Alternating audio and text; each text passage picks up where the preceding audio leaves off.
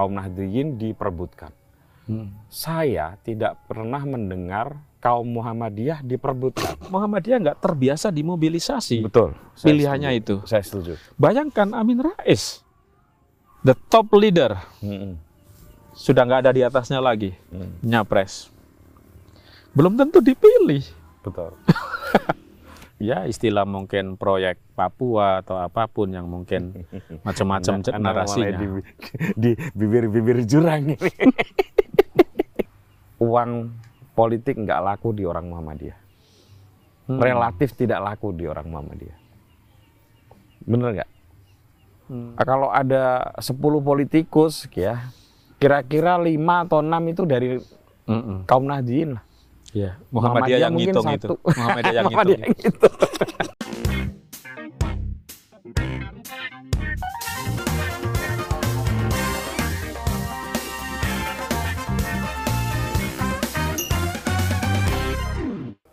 Halo teman-teman, ketemu lagi dengan saya Putut EA, Kepala Suku Mojo.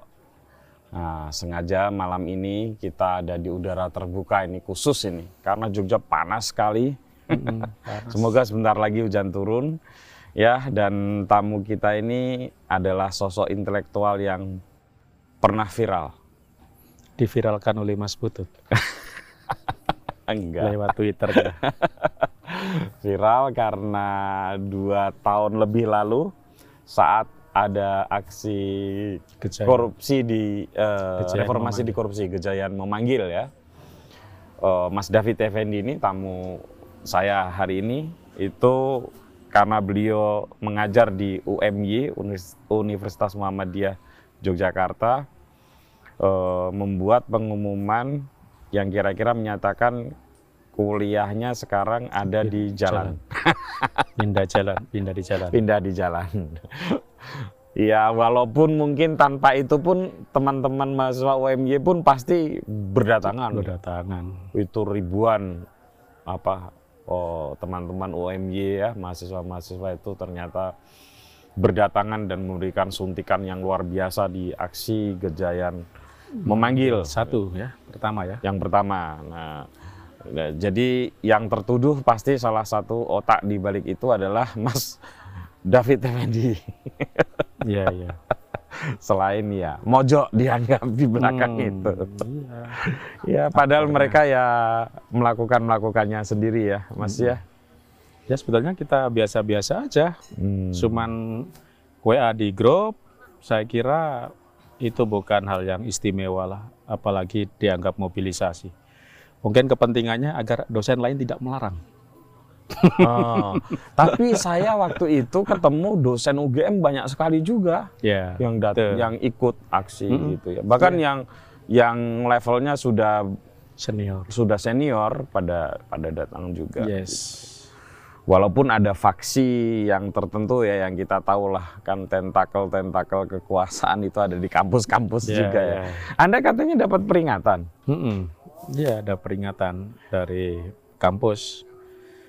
Ya kira-kira nggak boleh lah s- mengubah seenaknya begitu.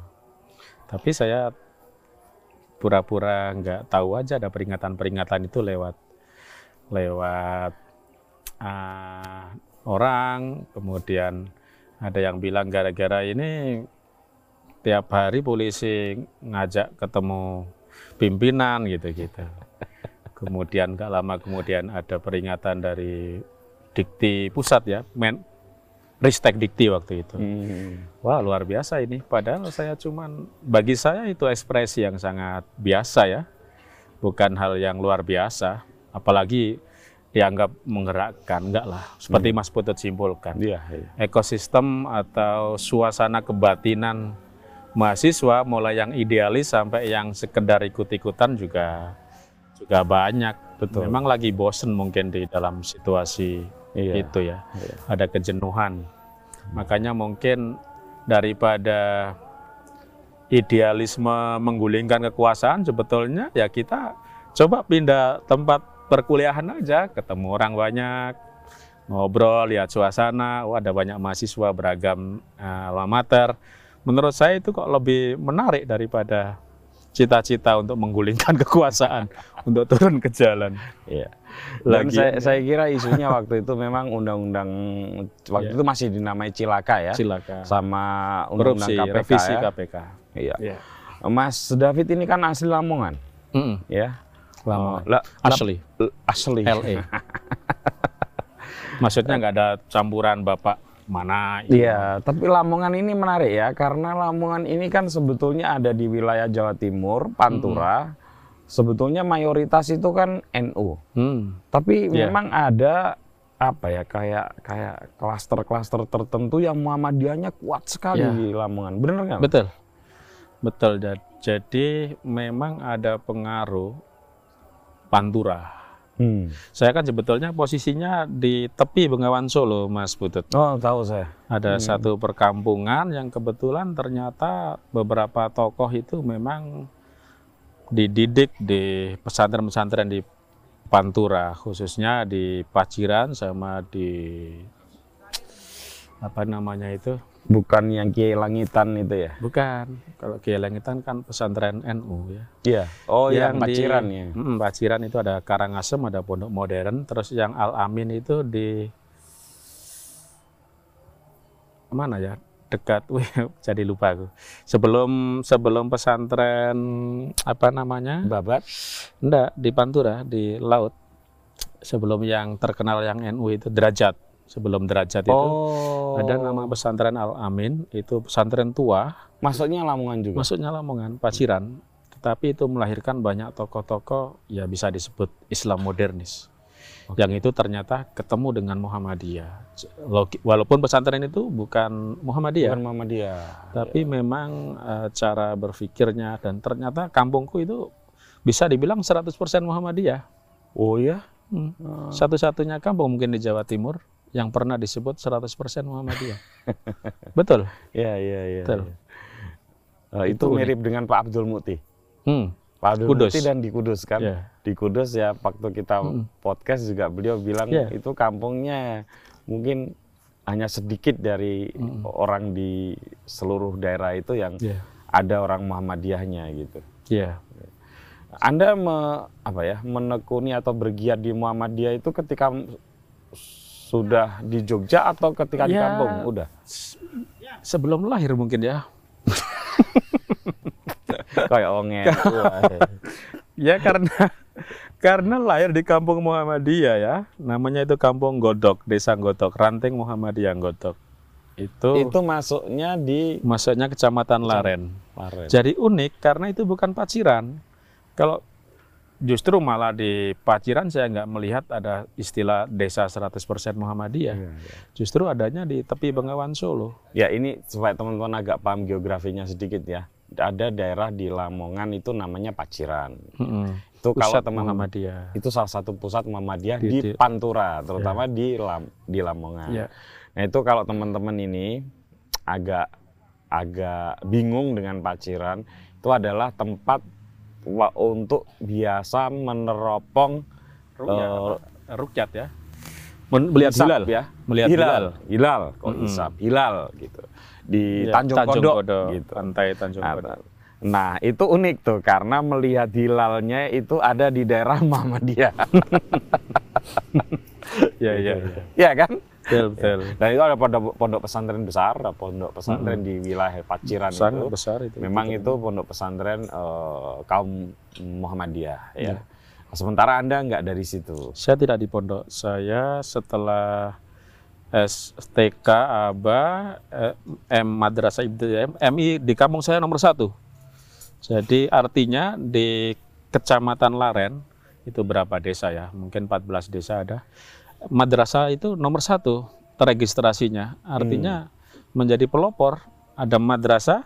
Ini kampung kecil ya, bukan kampung hebat loh. Iya, iya, iya. Mas, ya hebat sih. Waktu itu sudah ada MI, sudah ada SMP, ada SMA, ada MA. Hmm. Jadi lengkap, tinggal kampusnya aja belum ada. Hmm. Sebuah desa punya balai pengobatan, punya koperasi yang bagus, punya pesantren.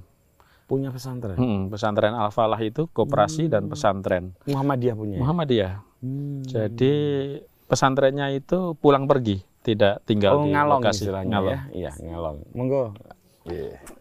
Nah, ini es teh di sini nih anu Mas, istimewa ini Wow, gelasnya. besar porsinya ya. Iya, porsinya besar ya. Untuk ini pada cuaca Iya, panas cocok ya, porsi gede ya. Iya, ini minumannya NU ya, saya yang Muhammadiyah. ya. Kita balik ya.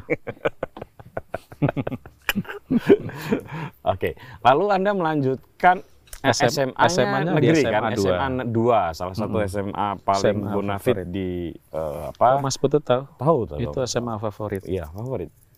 Gampang Mas. Anak bupati.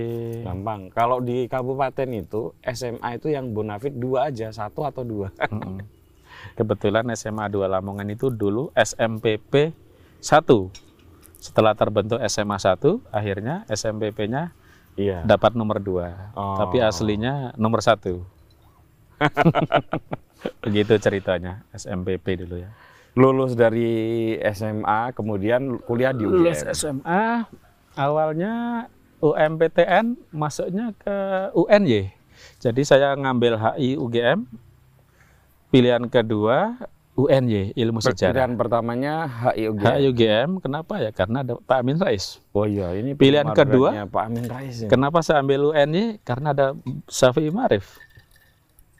Jadi saya ingin belajar dari saya dulu rajin ngeliping sejak SMP. Saya kan ketua OSIS, ketua ketua eh, IRM ya waktu di SMP. SMA saya juga ketua umum OSIS di SMA negeri. Jadi orang kampung yang jadi ketua OSIS waktu itu aja saya didatangi kepa- eh, kepala BK perintah dari kepala sekolah mas sebaiknya kira-kira begitu aku lupa katanya kalau bisa yang jadi ketua umum OSIS alumni SMP 1 tapi suaranya jauh dari saya Wow. saya dapat 700 sekian dari 900 suara yang calon ketua umum yang lain itu mungkin 300 Oh, udah pakai pilihan. pilihan langsung belajar demokrasi di situ Hmm.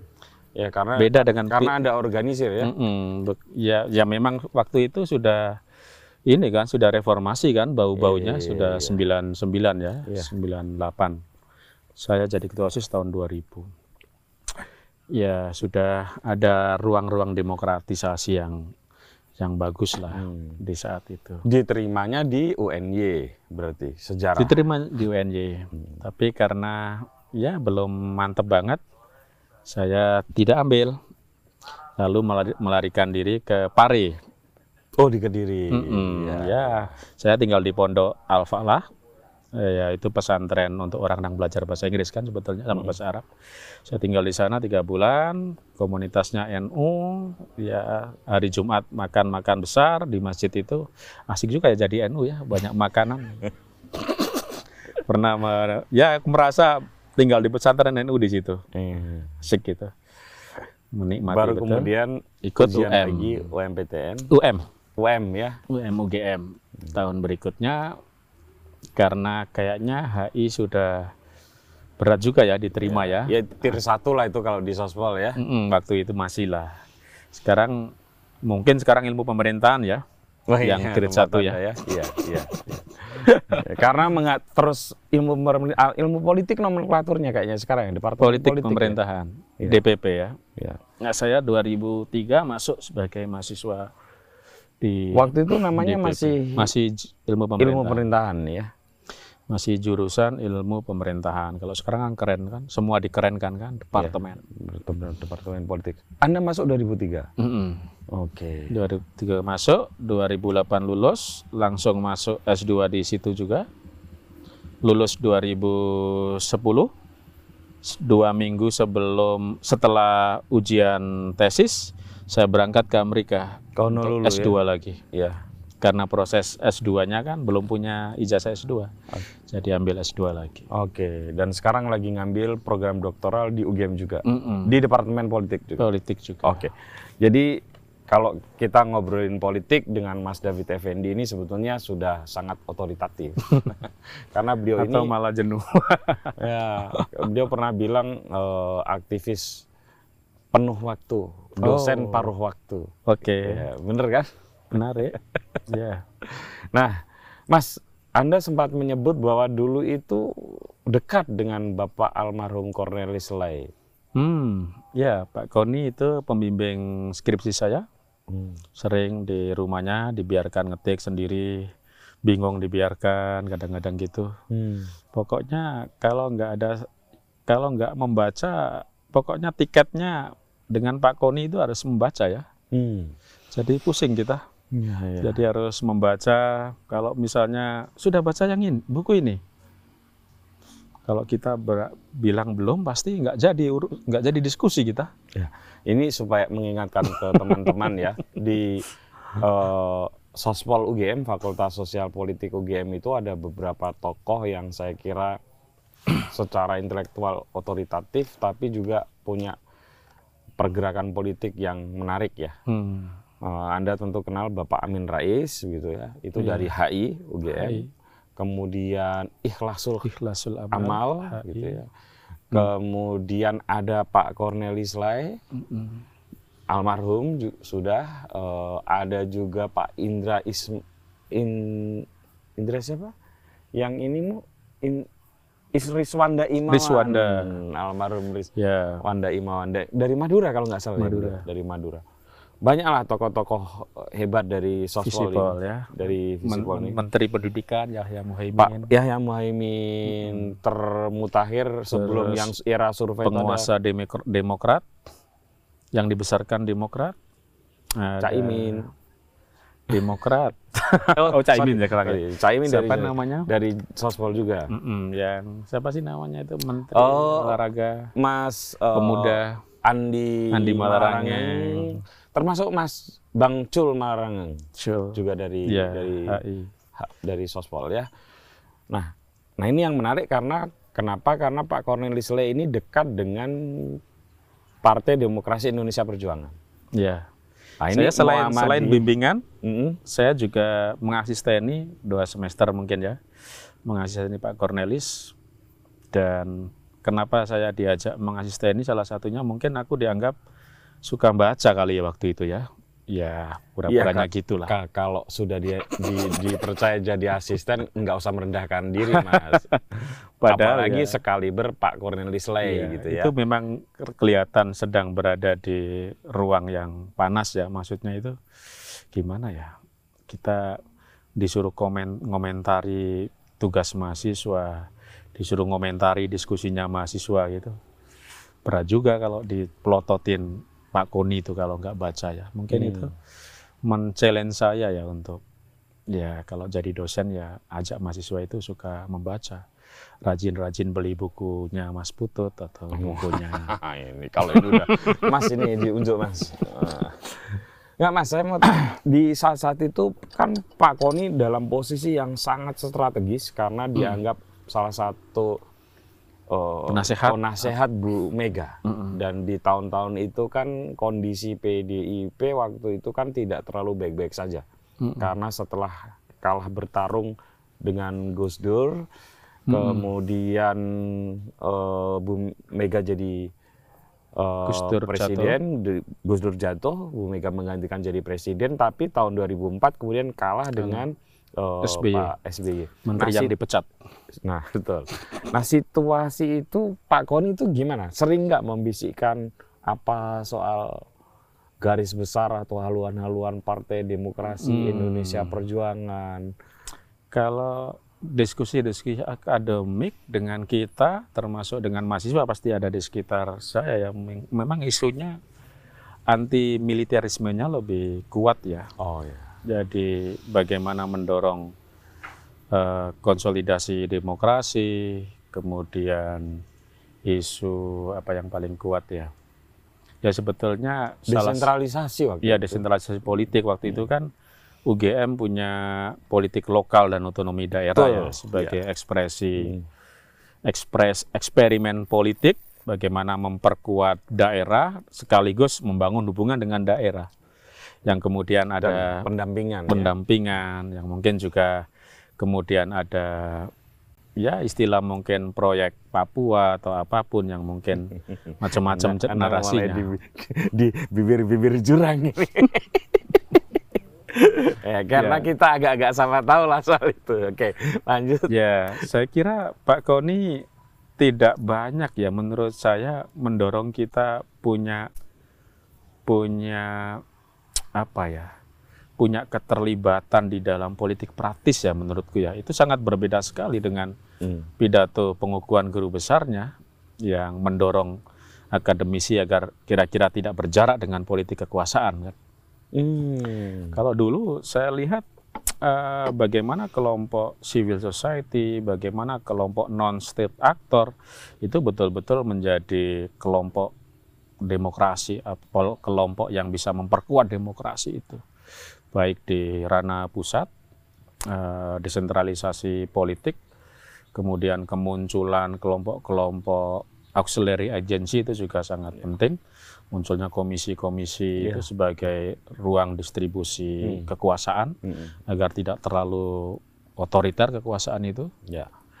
Kemudian isu apa lagi ya yang paling kuat itu ya mencegah mencegah negara gagal itu itu narasi yang sangat powerful menurut saya. Mencegah failed state. Mm-mm, uh, failed state. Kemudian narasi berikutnya kan negara harus hadir. Itu di Nawacita kan muncul. Kelihatan sekali itu produk produk Gajah Mada. Nawacita yang pertama itu negara harus hadir. Tapi belakangan itu hadir itu hadir untuk apa? Absen. Oke, nanti kita bicarakan soal itu. nah, kok Jadi serius Eh, banget kita. Boleh minum kopi Oh, dulu, iya, Mas? silakan, silakan minum dulu. Ini banyak porsi Ini mumpung di depan orang Muhammadiyah saya ngerokok ya. kelihatan Muhammadiyah bisa menerima perbedaan. Iya. Mazhab. Tidak bermazhab. tapi menghargai mazhab-mazhab Ah, yang oke. berbeda. Termasuk madhab ahlu hisab. Iya. Mas, eh, tapi kira-kira waktu itu ya, Pak Koni ini kenapa bisa dekat dengan Bu Mega? Menurut Anda kan dari dekat. Kalau kalau saya saya ingat sependek pengetahuan saya karena dulu risetnya tentang PDIP, Oh. riset skripsi, terus S2 dan mungkin mungkin Pak Koni memang cerdas kalau di dalam memberikan logik atau apa ya membangun pemahaman peta politik kekuatan politik itu memang selalu masuk akal bagi kita yang mahasiswa. Selalu tajam gitu. Dan menurut saya orang PDIP mungkin juga tergila-gila dengan cara membaca politik seperti itu. Dan Pak Koni mungkin hmm, saya tidak tahu apakah itu determinan ya. Dan Pak Koni kebetulan non Muslim Hmm. sehingga itu menjadi pintu masuk yang lebih lebih pas untuk menjadi bagian penting dari Hmm. dari gerakan PDIP yang memang bukan religious based party. Iya. Wah, sorry, saya potong. Kalau waktu itu Pak Afan Pak Afan Gafar kan masih sugeng ya? Pak Afan itu meninggal Iya, masih- tahun masih. 2000 Sepuluhan kali ya. enggak lah 2004 itu sudah sudah mening sudah nggak ada di kampus. Ya, Pak Afan Gafar itu sudah nggak Pak. Afan Ghaffar itu Muhammadiyah. Pengurus Muhammadiyah. Oh. Menik- Iya. Oh berarti kalau kalau dengan Pak Afan Gafar Anda nggak dekat ya? Ya, belum dengan- belum belum masuk. Belum masuk. Belum Oh, masuk. Oke. Iya iya iya. Belum masuk, tapi saya tahu Pak Afan Ghaffar juga tim think tank politik di Muhammadiyah. Jadi eh, kedekatan itu diwariskan nggak balik ke Pak Koni tadi? Diwariskan ke Anda nggak? Paham tentang PDI. PDIP? Enggak. Eh, yang dekat dengan Pak Koni memang banyak. Jadi saya tim tim mengasisteni ya kebetulan ada di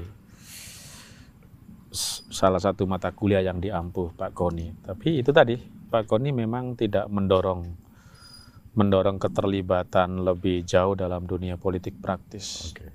Dan mungkin Pak Koni juga melihat afiliasi saya sebagai aktivis Muhammadiyah. Muhammadiyah. Hmm.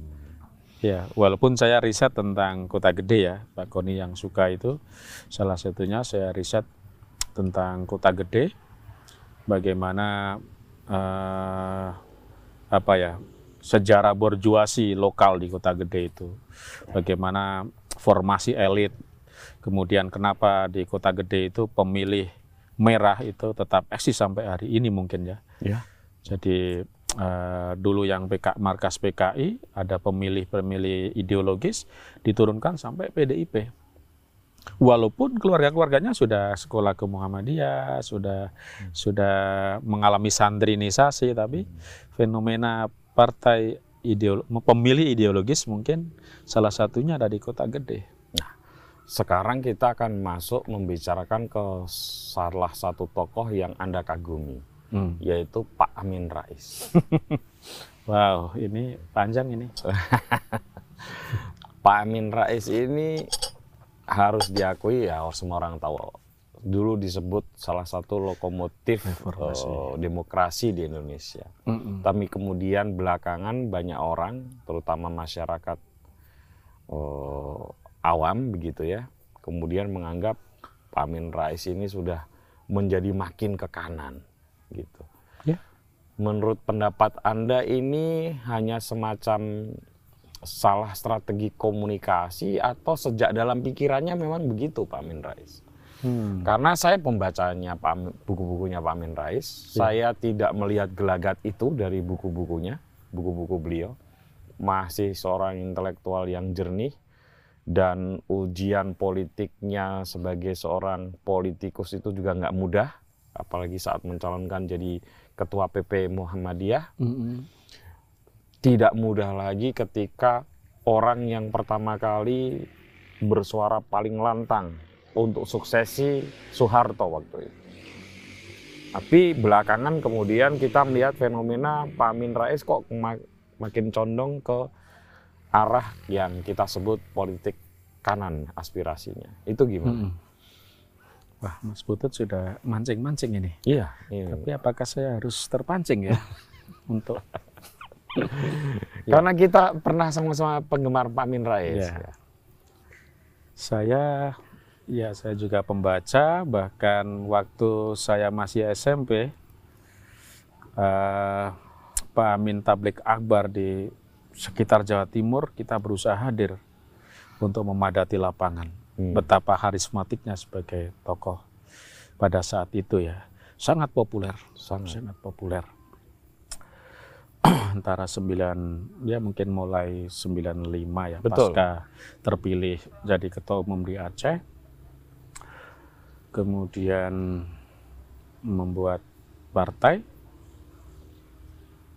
9 Reformasi ngikutin ya, reformasi pasti. dulu ya Ya, ya reformasi. saya mengkliping pokoknya Iya. ya saya follower ya Yang fenomenal itu waktu saya awal-awal kuliah itu salah satu ceramah beliau yang mengguncang Mm-mm. itu kalau nggak salah tahun 96 atau 97 belum belum sampai 97 akhir Iya. itu di kalau sekarang itu sudah nggak ada bangunannya itu apa itu tempat kumpulnya mahasiswa UGM balai tuh? ba- apa bal Eh, yang di belakang BNI itu Ya, betul. gelanggang gelanggang. Wah itu ribuan orang itu. Itu luar biasa. Dan sangat berani ya waktu itu. Anda juga mengikuti tur-turnya beliau. Iya, sangat berani. Di luar tidak biasa orang seberani itu kan. Makanya kita juga sebagai anak muda itu punya punya imajinasi untuk bisa menjadi mahasiswanya. Misalnya saya personally ya, Iya, selain ngeliping-ngeliping, saya ngeliping Jawa Pos, kemudian majalah eh, Suara Muhammadiyah, koran-koran yang ada yang diterjual di Lamongan, saya cari ya. Iya. Kalau nggak berlangganan, nggak berlangganan waktu itu ya, ya menggunting di kantor-kantor, di Hmm. sekolahan yang melanggan. Iya. Kira-kira begitu perjuangannya. Hmm. Ya, kalau pilihan politik mungkin memang itu jelas bukan bukan desain desain Pak Amin ya untuk sekanan ini gitu, bukan sekece ini ya, sekanan ini gitu ya. Karena ada ruang-ruang politik yang juga yang juga lahir yang ada fenomena pasca ormas bagaimana 21 212 Pilgub DKI Jakarta yang menjadikan ruang-ruang kanan lebih terkonsolidasi dan mungkin kelompok-kelompok itu membutuhkan tokoh. kita sendiri yang di internal Muhammadiyah tidak bisa mengakses secara memadai karena yang kita tahu mungkin yang mendekat ke Pak Amin banyak dari kelompok-kelompok yang mungkin dikategorikan kanan Nah, itu termasuk yang ketimbang kelompok-kelompok anak muda nanti, ya, Muhammadiyah. termasuk itu nanti yang akan saya tanyakan. Ya. Nah, Jadi eh, ada ada ekosistem juga yang bekerja untuk mengalahkan yang membangun politik identitas, bagaimana hiruk pikuk Pilgub 2017 di Jakarta, lalu kemudian semakin berjaraknya kader-kader Muhammadiyah dengan PAN pada saat itu. ya. hmm. Orang ah, ah, mungkin kalau bisa sombong anak-anak Muhammadiyah yang potensial kemudian tidak menekuni dunia partai lebih memilih yang zona-zona akademi. akademik menjadi pimpinan amal usaha Iya, betul. direktur rumah sakit Mhm. kepala sekolah guru Betul, Itu betul. betul. yang punya talent-talent merasa masuk ke ruang politik sudah tidak ideal lagi dan apa namanya eh, apa bahasanya ya gesekan-gesekan Muhammadiyah dan PAN semakin masif ada istilah kader-kader Muhammadiyah tidak dikasih tempat tidak diprioritaskan jadi calon itu muncul menjadi narasi-narasi yang liar sehingga Muhammadiyah semakin meninggalkan PAN atau ditinggalkan PAN. Kedua-duanya bisa terjadi Iya. di waktu yang di tempat yang berbeda. Iya. iya. Ada yang meninggalkan, ada yang hijrah, ada yang pindah ke partai yang lebih Islami. Hmm. Ya pernah pernah ada pertarungan juga ya Muhammadiyah dengan PKS karena PKS Iya, iya. juga mengambil banyak atau me- menjanjikan kader-kader Muhammadiyah berpolitik di sini adalah politik dakwah. Iya, termasuk mengambil masjid-masjid Muhammadiyah. Ya. Di Jogja Jadi- itu ada cerita tersendiri itu. Mm, betul. Ada bahkan dibuatkan surat tersendiri untuk pem- pendisiplinan Iya, organisasi. pendisiplinan. So, Kita buka aja ya. Jadi teman-teman di di Jogja itu sempat ada satu fase di mana orang-orang Muhammadiyah itu merasa masjid-masjid mereka itu dikuasai dalam tanda kutip oleh aktivis-aktivis PKS sehingga diperlukan satu metode politik tersendiri untuk kemudian melakukan pendisiplinan lah. Ya, sekarang sih tampaknya sudah selesai ya. Ya. Walaupun ya tidak mungkin sempurna lah selesainya. Ya, selesai nggak sempurna mungkin ya. Ya. Ada, Nah, ada Mas- yang mungkin. eh, Pak Amin Rais itu sebelum kemudian benar-benar menghilang dan muncul lagi sekarang ini, itu saya dapat kabar beliau ini memang seperti terlihat kecewa dengan Muhammadiyah. Hmm. Benar nggak itu?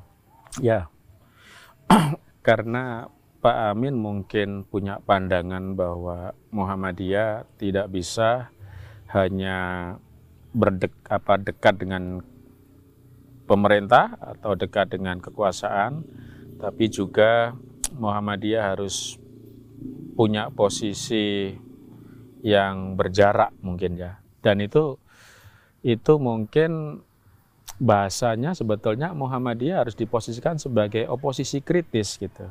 Tetapi kalau Pak Hidar hari ini saya ngelihatnya sangat moderat. Kalau di era almarhum Buya. eh, Buya gitu, itu kan malah juga sama kan kayaknya nggak Mm-mm. jauh berbeda dengan Ya, Pak Haidar betul, kan? betul. gitu. Mereka Buya dan Pak Amin teman dekat, tetapi dalam konteks politik memang sangat sangat berbeda ya, Kayaknya berseberangan. berseberangan. Iya. Ya. Mungkin itu yang membuat Pak Amin Rais Iya. perlahan kemudian meninggalkan persyarikatan. Dan Pak Haidar sangat dekat juga dengan model-model Buya. Lebih akomodatif, lebih komunikatif dengan semua partai, semua cawapres mungkin. Nah, dan itu mungkin eh, Pak Amin mungkin sangat berbeda ya. Apalagi Buya memposisikan sebagai seorang guru bangsa lah ya. Dan termasuk ya yang mengayomi semua Mengayomi.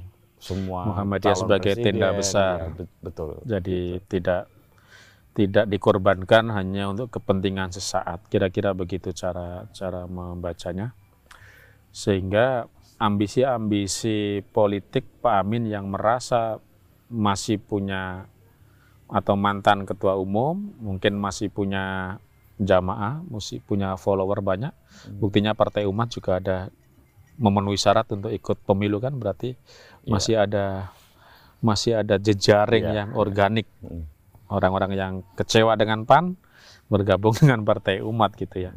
Saya kira memang berpolitiknya Pak Amin itu mungkin sangat sangat serius ya. Bapak saya itu pengagum Pak Amin Rais. Mm-mm. Bahkan sempat berpesan kepada saya dulu waktu reformasi segala itu, udahlah selesai reformasi ikut Pak Amin Rais, kira-kira begitu. Mm. Tapi ya saya enggak lah. Eh, tapi ketika Pak Amin Rais sudah pamit ya mau matek pandito, beliau kan sering dulu bilang saya mau matek pandito, ini sudah waktunya saya maghrib, ya kan. Tapi ternyata setelah itu kemudian ternyata bikin partai lagi ya. Saya kemarin ketemu bapak saya apakah mau milih partai umat ya? Dia bilang enggak lah. Gitu. Jadi mungkin uh, memang tidak salah satu ketua umum yang memang ekspresif, mantan ketua umum yang ekspresif ya memang Pak Amin dan memang keberaniannya bicara itu menjadikan apa ya, bikin panas ya, sangat keras, gitu ya. Sekeras-kerasnya Pak Din, ya, ya Pak Din sebetulnya juga punya talent politik, Betul. punya talent politik, tetapi memang tidak seekspresif dan seserius Pak Amin. Pak Amin ini menurut saya biasanya orang Muhammadiyah itu kan berpolitik nggak terlalu serius. Bener, nggak terlalu serius. Bikin PMB gagal. Masuk ke PAN, sebagian berhasil, Eh, sebagian tidak, Iya, gitu kan. Jadi politik itu disebut sebagai urusan yang tidak terlalu serius di Muhammadiyah. hmm, Sehingga amal usaha politik itu nggak pernah terjadi, iya. walaupun ada wacana. Saya pernah menulis artikel Hmm, pada saat muktamar di Makassar perlunya amal usaha politik Muhammadiyah. Apa itu amal usaha? Ya bisa partai politik, bisa sejenis tim ses tapi profesional apa pun. Lembaga survei Ah, yang bisa menggiring opini misalnya. Ya apa aja. Hmm. Tapi dikelola secara profesional seperti ngelola rumah sakit, ada direkturnya, ada keuangannya, transparan. Tapi itu kan hanya imajinasi.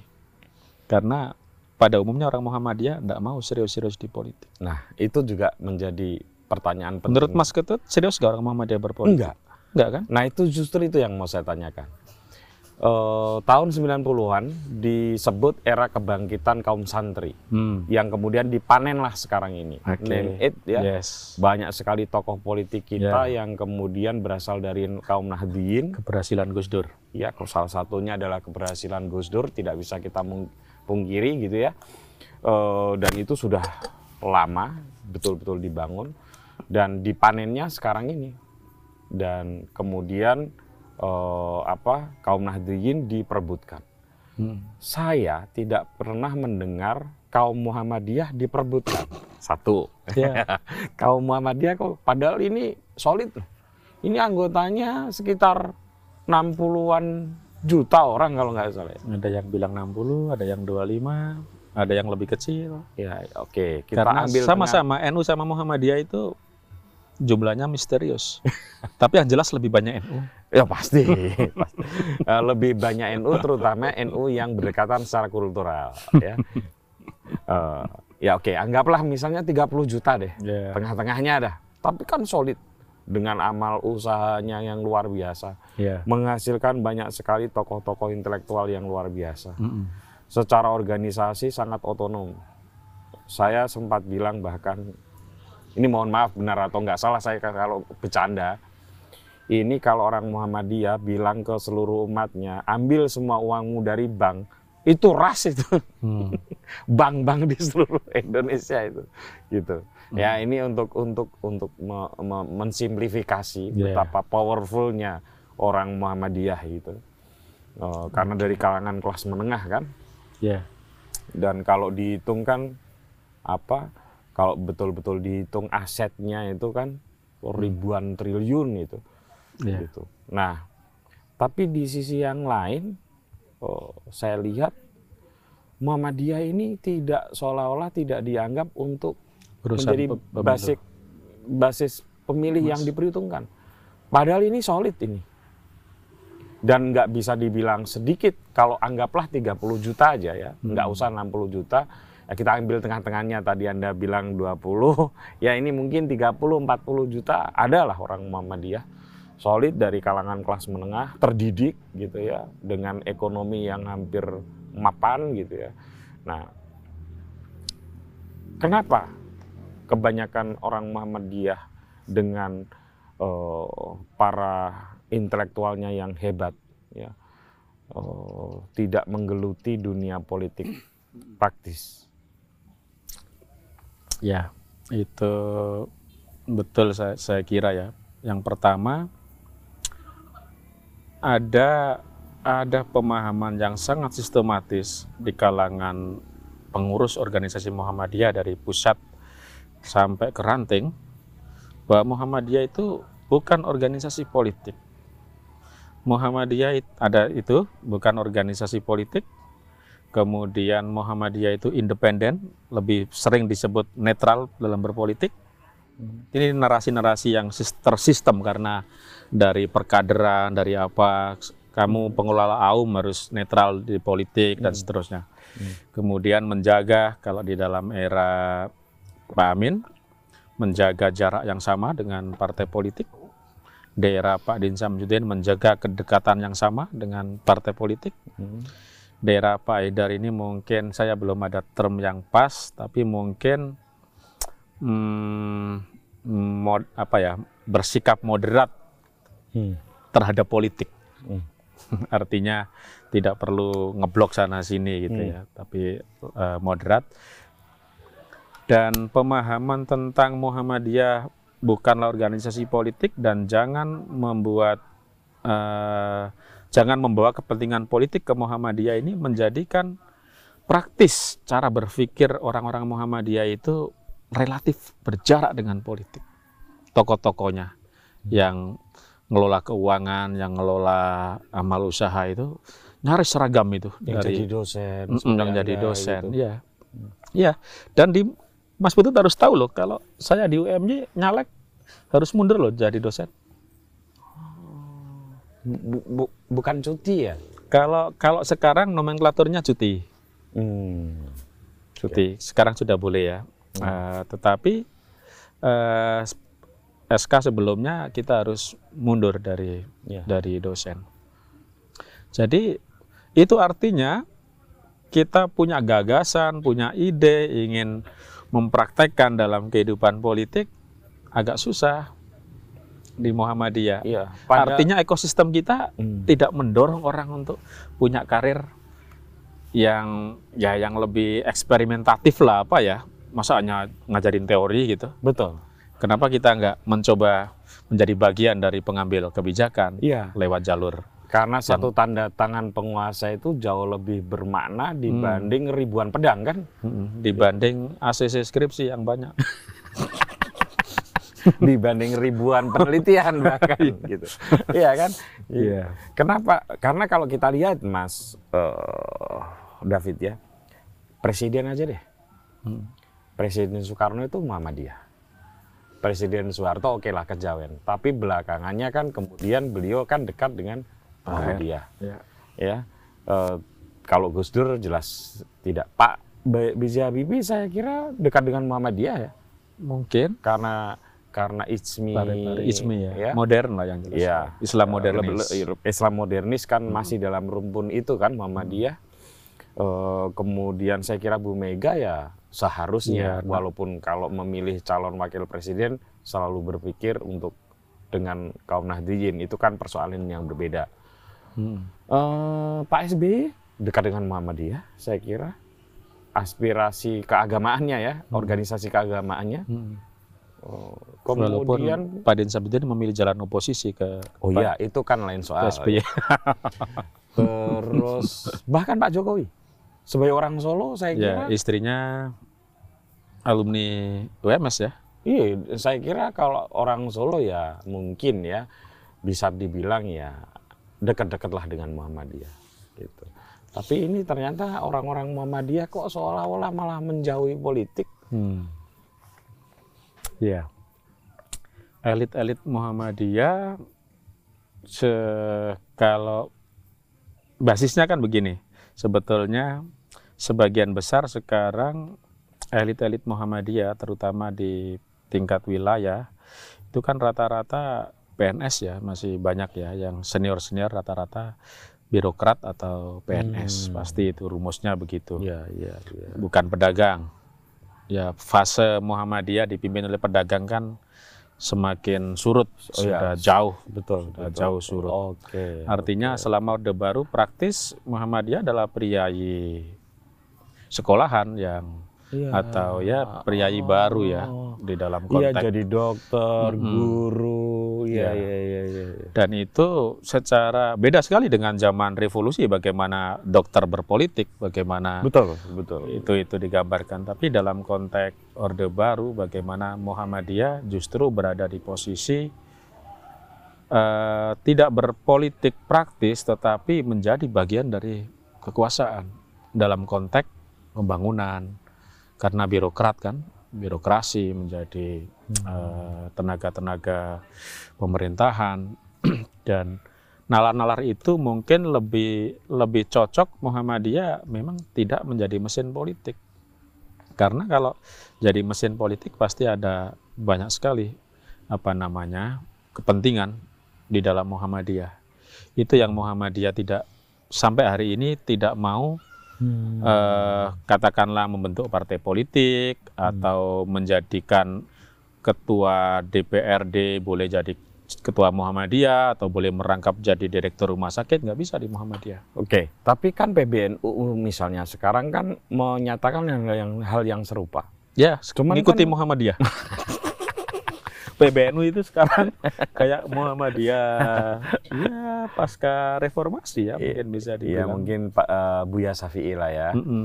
Tapi gini, eh, memang betul PBNU-nya PBNU-nya begitu. Tapi kan para politikus dari kaum Nahdliyin ini kan Secara luar personal biasa.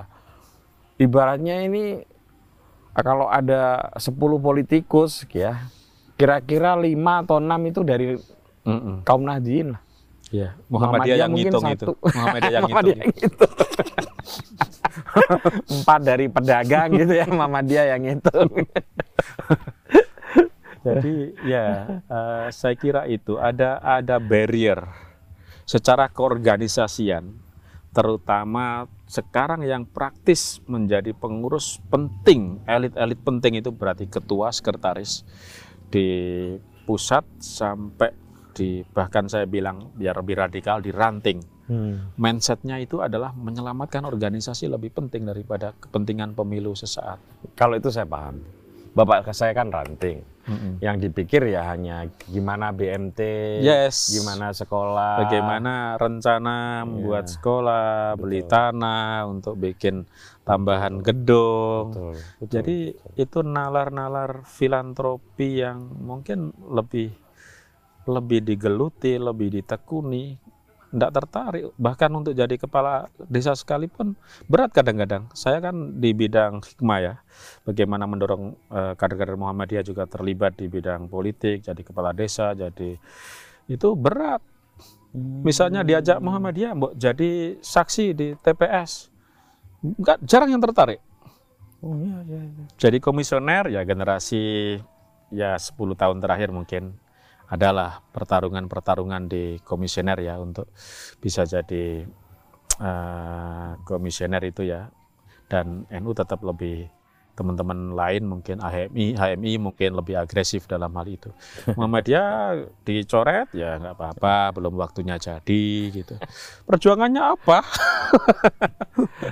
Mungkin tapi itu ada nilai plusnya ya. Nilai plusnya tidak terjadi Itu tadi, jadi- segregasi apa pun. Jadi kita Ya. berpolitiknya tidak terlalu serius, saya bilang. Hmm. Ada generasi yang menseriusi kayak mungkin saya bisa menyebut nama yang cukup karir politiknya cukup bagus, ya Haryanto Tohari Ya. yang sekarang dubes Libanon. Itu ya suka menulis, sekarang kegiatannya menulis. Kalau dulu ya karir politiknya di Golkar ya cukup excellent lah sampai wakil ketua MPR kan. Iya. Tapi setelah itu siapa yang jadi jadi yang menekuni karir politik? Hmm. Tidak tidak banyak. Beda dengan NU. NU itu menyebar di Golkar. Apa yang disebut Muhammadiyah diaspora kader hari ini NU sudah mulai sejak zaman Gus Dur barangkali ya.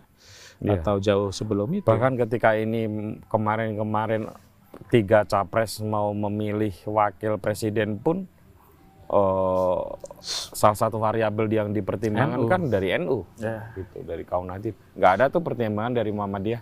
Dan Muhammadiyah menurut saya beberapa elitnya ya nggak apa-apa juga. Emang kenapa gitu? Iya, iya. Beberapa teman yang idealis, kenapa Muhammadiyah nggak jadi varian penting di capres? Ya ada yang didorong, tapi kok kayaknya nggak serius-serius amat gitu. Ada menteri yang mungkin ini cocok jadi cawapres, ya ada kan di di kabinet itu. Tapi Hmm. itu lagi Muhammadiyah orang yang di Jawa Timur aja nggak serius mendorong itu. Gimana mau jadi populer? Jadi intinya apa Mas Pitut ya? Muhammadiyah mungkin secara ambisi politik mungkin nggak apa ya? Apakah itu soal soal kesadaran diri bahwa kita bukan mesin partai, jadi nggak usah bargaining bargaining apa pun ke partai, wong kita bukan mesin partai. Nanti malah kalau menyodorkan wapres, nanti mesin mesinnya apa? Jangan-jangan mesin Muhammadiyah harus bekerja juga. Dan pengalaman bekerja mesin Muhammadiyah sudah pernah. Waktu PAN ya. Waktu Pak Amin jadi Hmm. Capres, mesin itu digerakkan sedemikian hebat. Dan itu kemudian menimbulkan polemik di kemudian hari kan. Mm-mm. Ya. Dan Mungkin ternyata- traumatik Dan itu ya. ternyata orang Muhammadiyah juga nggak semuanya nyoblos Pak Amin. Iya, iya, iya. memang. mungkin mungkin lebih karena nggak nyoblos Pak Aminnya itu saya kira ya memang belum ada penelitian yang saya baca itu Hmm. lebih karena nggak mau jangan sampai Muhammadiyah dibawa-bawa ke politik itu ada kayak Ada, kayak saya gitu. saya tesis saya salah satunya menceritakan itu. oh Bagaimana pembelahan elit dan warga Muhammadiyah dalam pilpres di dua pilpres. Saya membaca itu, jadi ada kelompok yang Pilpres 99 2004 2004 sama 2009. 2004 2009 berarti Hmm. Pak SBY yang menang ya. Mm-mm. Jadi eh, kelompok Muhammadiyah yang apolitik mungkin ya bisa disebut seper- seperti itu atau netral saja masih besar jumlahnya. Dalam konteks misalnya kita tanya apakah Muhammadiyah perlu terlibat dalam politik? Yang jawab enggak itu sangat besar. Sampai sekarang kira-kira Saya kira masih begitu ya? masih begitu. Kalau kalau mereka melihat Muhammadiyah sekarang baik-baik saja, terutama di Jawa, pilihan terlibat politik itu bukan pilihan yang yang keren. Karena gini bahasanya, kita ngurus amal usaha aja udah keteteran ini. Sudah banyak yang harus diurus. Betul sih Mas. Kalau itu iya. kita nambah masalah, nambah urusan. Enggak, tapi kan maksud saya begini, bukan soal itu ya. Ya kalau itu saya setuju. Misalnya kalau yang dialamin yang saya tahu tahu aja ya. Kan Hmm. amal usahanya banyak gitu ya. Kan uang harus diputar, Hmm, eh, betul. sekolah harus diperbanyak, kualitas harus ditingkatkan. Ya, Ya, ya. itu pasti gitu ya. ya. Tapi kan sebagai orang Islam kan kita ada ilmu siasah kan. Gitu kan Iya. kan kita Mm-mm. ya harus mengikuti ilmu itu juga dan dalam Ya. ilmu siasa itu kan salah satunya tentu aja adalah eh, berkuasa Ya. gitu. Itulah logikanya kenapa 10 tahun terakhir saya lihat memang ada upaya untuk mendorong kader-kader Muhammadiyah yang punya talent disalurkan ke atau didukung untuk maju ke politik. Walaupun dukungannya memang tidak sesistematik yang Oh, dibayangkan. Maksudnya mendukung dengan dana mendukung dengan riset, survei, ke- eh, elektabilitas tidak sampai ke sana, tetapi ruang itu jelas ada, ruang itu dibuka. Tetapi apakah kader-kader yang betul-betul tokoh yang akan masuk ke ranah politik praktis, ternyata sebagian tidak gitu. Sebagian ya mungkin anak muda yang yang mungkin sedang mencari karir, Oke. bukan saya tokoh di sini seperti Pak Amin lah. Pak Amin itu kan jadi politisi ketika sudah someone Iya, betul. academically excellent, Iya. lulusan kampus keren, Iya, kemudian memegang jadi profesor atau waktu itu sudah doktor dan menjadi politisi. Sudah someone dulu. Ada karisma, ada karismatiknya, ada ketokohannya, ada followernya. Dan Lah, ada ujian-ujian yang telah dia lewati. Nah sekarang kalau sekarang silakan pimpinan Muhammadiyah baik di pusat maupun di daerah silakan terlibat di politik praktis. Kalau sudah jadi tokoh jarang mau jarang mau terlibat politik praktis. Artinya apa? Politik kekuatan politik baru yang akan didorong ini orang-orang yang baru mulai bukan someone gitu. Beda dengan beda dengan NU. Ya, ya, ya. NU sudah Paham, paham, paham. Secara karir politiknya biasanya lebih udah agak jauh. Hmm. Muhaimin umur berapa? Caimin masuk ke partai politik. Atau dimulai Kofifa mulai Ya, tahun berapa? Mulai dari PMII-nya udah di kader, Hmm. lalu belajar jadi tim ses, lalu ya Iya, kayak- kayak secara secara praktikal lebih runtut, lebih lebih jelas karirnya. Kalau di Muhammadiyah eh, jadi direktur, jadi dosen dulu, keluar jadi politisi bentar, jadi dosen lagi, oh, ada ajakan jadi politisi lagi, bingung gitu. Ini sebetulnya ke mana sih gitu? Tapi kalau menurut Ternyata tahu kan itu kayak Pak Makmun mungkin biar Pak Makmun melihat ini juga kali ya. Pak Makmun di akademisi nyalek dari PAN, Iya. kemudian tokoh pemuda Muhammadiyah kayak Mas Izul yang dulu PMB lalu nyalek di PAN, dua-duanya nggak jadi, kembali ke Muhammadiyah lagi, kembali jadi rektor. Iya. Jadi kayak apa ya? Kecuali jubirnya Pak Prabowo nih ya, Oh Daniel. Daniel. ya. Hmm, Iya mungkin Daniel ya masih di situ ya. Iya. Tapi se- seberapa itu kayak kayak Ya, tapi tidak kecil runtut, sekali lah ya. tidak runtut. Iya, iya. Eh, sebetulnya mau jadi politisi kafah apa enggak sih? Kayaknya Hmm. memilih tidak. Hmm. Makanya itu ru- rumusnya masih sama, berpolitiknya nggak serius. Nggak serius. Yang serius tadi saya mention Pak eh, Haryanto, Pak ya Haryanto itu hari itu. Siapa lagi yang serius-serius? Pak Din juga nggak serius bikin partai, nggak jadi. Eh, jadi apa nggak ya? Enggak kan. Nggak jadi ya, pelita ya. Dulu juga aktor PMB. Nah ini ada anak muda yang mungkin juga alumni mantan ketua umum PP IRM ya, Raja Juli Antoni pusat. Oh, yang Raja Wamen. ini itu mantan, Muhammadiyah ya? mantan ketua umum pimpinan pusat Ikatan Remaja Muhammadiyah Hmm. tahun 2000. Dia cukup dekat dengan Buya Safi Ma'arif, pernah jadi direktur Ma'arif Institute, Oh, sama ini. Salah satu Fajar. tangan kanannya Fajar. bukan bukan. Salah satu tangan kanannya Perindo. Oh, Rofik. Rofik. Ya, itu Taufik Muhammadiyah itu- juga kan? Iya, Muhammadiyah juga. Itu spesialis membuat partai. Iya. Pokoknya kalau dia yang ngurus kayaknya lolos aja. itu eh, spesialis ngurus partai sampai jadi peserta pemilu. Hmm. Habis itu pindah partai. Ini belum pindah ini. Bertahan. Iya, Dua kar- pemilu. karena ini kayaknya lolos lol- lolos parlemen ini kayaknya. itu talentnya meng- menjadikan partai jadi peserta pemilu talentnya tapi beliau mungkin tidak tidak naik kelas secara cepat tidak akseleratif yang akseler- akseleratif mungkin malah itu PSI Tony Ba- Bang Tony itu ya kan Raja, Raja Juli. Raja Antoni. Juli Antoni Oke. Eh, terakhir, Mas. Menurut Anda, pilihan seperti itu yang jamak dilakukan oleh para intelektual atau eh, anggota Persyarikatan Muhammadiyah ya, Mm-mm. eh, yang kebanyakan sebetulnya punya kapasitas untuk melakukan itu, itu sudah menurut Anda on the track memang seharusnya begitu atau harusnya Hmm. enggak ya? Harusnya kekuasaan itu juga harus diperhatikan begitu. Ya. Kalau saya melihat perkaderan-perkaderan politik di dalam Muhammadiyah sebetulnya memang secara idealis harus punya peran yang lebih signifikan di dalam politik kekuasaan ya menurut saya. Karena ada banyak sekali eh, proses perkaderan yang itu materinya juga politik, pentingnya politik sebagai alat perjuangan itu juga diyakini oleh kader-kader Muhammadiyah Betul. walaupun dalam banyak periodisasi apa generasi memang politik praktis tidak menjadi pilihan yang utama.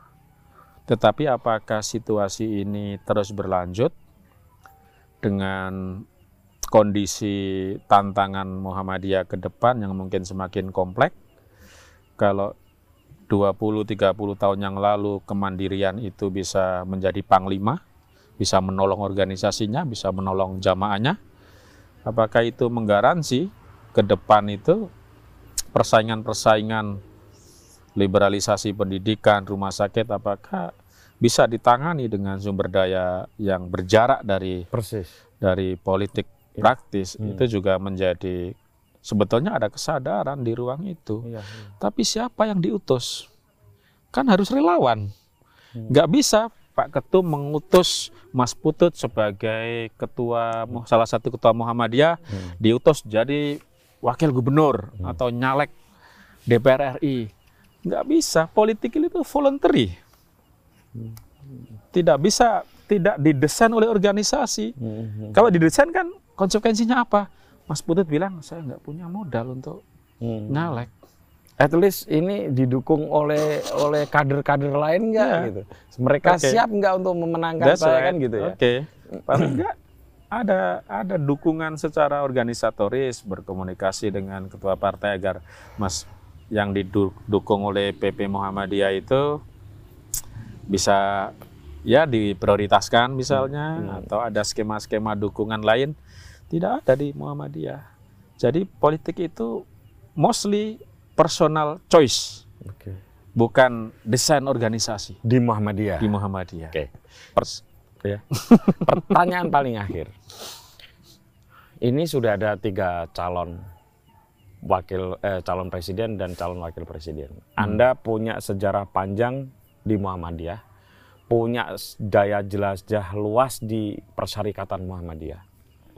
Menurut pemindaian Anda, kebanyakan suara orang-orang Muhammadiyah ini akan pergi ke mana?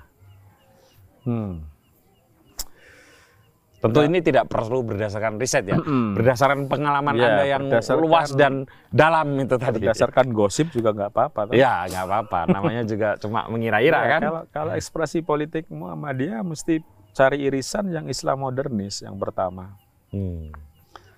Cari irisan yang Islam modernis. Kayaknya semua Islam modernis. Ya, tapi harus diukur. Kadang-kadang kan Muhammadiyah itu juga rasional, rasional tapi gimana ya?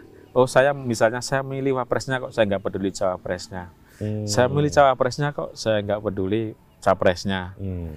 Kadang-kadang hitung-hitungannya gitu. Tetapi Muhammadiyah memang punya punya pilihan-pilihan yang ka- kalau dibilang ideologis eh, di atas apa di bawahnya ideologis itu apa ya Pragmatis. identitas Oh. Saya eh, misalnya saya mengidentitaskan sebagai kelompok terpelajar ya ada ada Mahfud MD Mahfud MD itu sebetulnya kakinya di Islam modernis juga kuat Oh iya betul. ada Nis Baswedan misalnya Hmm. itu eh, misalnya orang Muhammadiyah yang educated mungkin mengidentifikasi kelompok terpelajar sentimen ID-nya adalah kelompok terpelajar Hmm. kelompok terdidik cendekiawan Ya. gitu kira-kira Kemungkinan itu ada di Anies atau di Pak Mahfud. itu Karena Pak Mahfud ini kan kalau nggak salah orang tuanya juga Iya kalau pernah ibunya pernah di PAN juga ya terus relasi dengan ya kelompok-kelompok elit Muhammadiyah juga, juga bagus, ya. UII lagi ya kan? UII Ya, gitu banyak ya. orang Muhammadiyahnya yang juga kan? agak agak ters ag- yang mungkin masih agak berat itu kan Muhammadiyah ke yang kelompok yang disebut abangan mungkin ya masih ada barrier apa barriernya itu ya? Iya. masih kayak masa sih Muhammadiyah dukung Hmm. calon dari partai merah gitu Nah itu berarti hambatan ada di Pak Mahfud MD ada ya? hambatan karena pasangannya Tapi kalau kalau misalnya a- aspirasi politiknya di Pak Anies Baswedan ada barrier di kok NU. milih orang NU wakilnya ada nggak kayak gitu? Ya ada, tetapi kita juga pernah menghadapi barrier yang lebih maksimal dari itu secara kultural. Yaitu- Memilih Gus Dur itu meyakinkan warga Muhammadiyah. Tapi hubungan Gus Dur sama Muhammadiyah kan relatif mesra. ya, jadi jadi maksudnya rasionalitas Muhammadiyah itu eh, tidak serta merta apa ya harga mati ya. Hmm. Maksudnya Muhammadiyah itu lebih ya kalau aku lihat fenomenanya sih beberapa wilayah lebih banyak mention Anies Baswedan ya. Berarti kecil Elit-elit. kemungkinan eh Elitnya loh ya. ya ya elitnya. Bicara Muhammadiyah ini se- sekali lagi Muhammadiyah nggak terbiasa dimobilisasi. Betul. Saya Pilihannya setuju. itu. Saya setuju. Bayangkan Amin Rais, the top leader, Mm-mm. sudah nggak ada di atasnya lagi, Mm. nyapres. Belum tentu dipilih, Betul. Terlalu Jadi- otonom. terlalu otonom, jadi nggak gampang juga. Makanya lebih baik, bagus survei itu mengatakan eh, suara Muhammadiyah nggak signifikan karena ya itu tadi ter tersebar, Terdistribusi. terdistribusi. Termasuk ada kemungkinan terdistribusi di Prabowo Gibran. pasti Hmm. pasti terdistribusi. Kalau kalau terdistribusi pasti karena ikatan-ikatan Muhammadiyah itu bukannya tanpa ya rasionalnya misalnya di daerah tertentu ada kelompok-kelompok yang lebih dekat dengan Gerindra, ada juga caleg-caleg Muhammadiyah di Gerindra, di Ya. Nasdem, Hmm. tersebar hampir di PDIP. Artinya apa? Sedikit banyak bahwa penyebaran itu pasti ada. Dan itu sebetulnya positif untuk organisasi. Iya. Kalau bl- ngeblok malah nggak bagus, nggak sehat. gitu ya. Mm. Cuma Menurut saya, kelema- kelemahannya kalau terdistribusi gitu, kalau mau direkonsolidasikan susah. dan Muhammadiyah juga punya pengalaman tidak diakomodir dalam kabinet selama 10 tahun. Jadi menang kalah di pemilu sebetulnya yang paling pahit mungkin juga sudah pernah. Bahwa daerah Pak pengen, Muhajir, Pak Muhajir? Zaman SBY, Oh, zaman SBY. periode SBY Muhammadiyah nggak punya menteri Ya, ya. Karena oposannya oposan pimpinan Muhammadiyah pada saat itu Pak Den Samsudin sangat ya mungkin Dan nggak apa-apa bagi. nggak apa-apa Muhammadiyah zaman itu masih survive Bukan hanya survive, mungkin malah tumbuh. malah tumbuh karena ya ya ya ya kan nggak? jadi apa ya Muhammadiyah mungkin tidak merasa insignifikan ya dalam politik karena merasa punya kerja-kerja yang harus diurus Ya.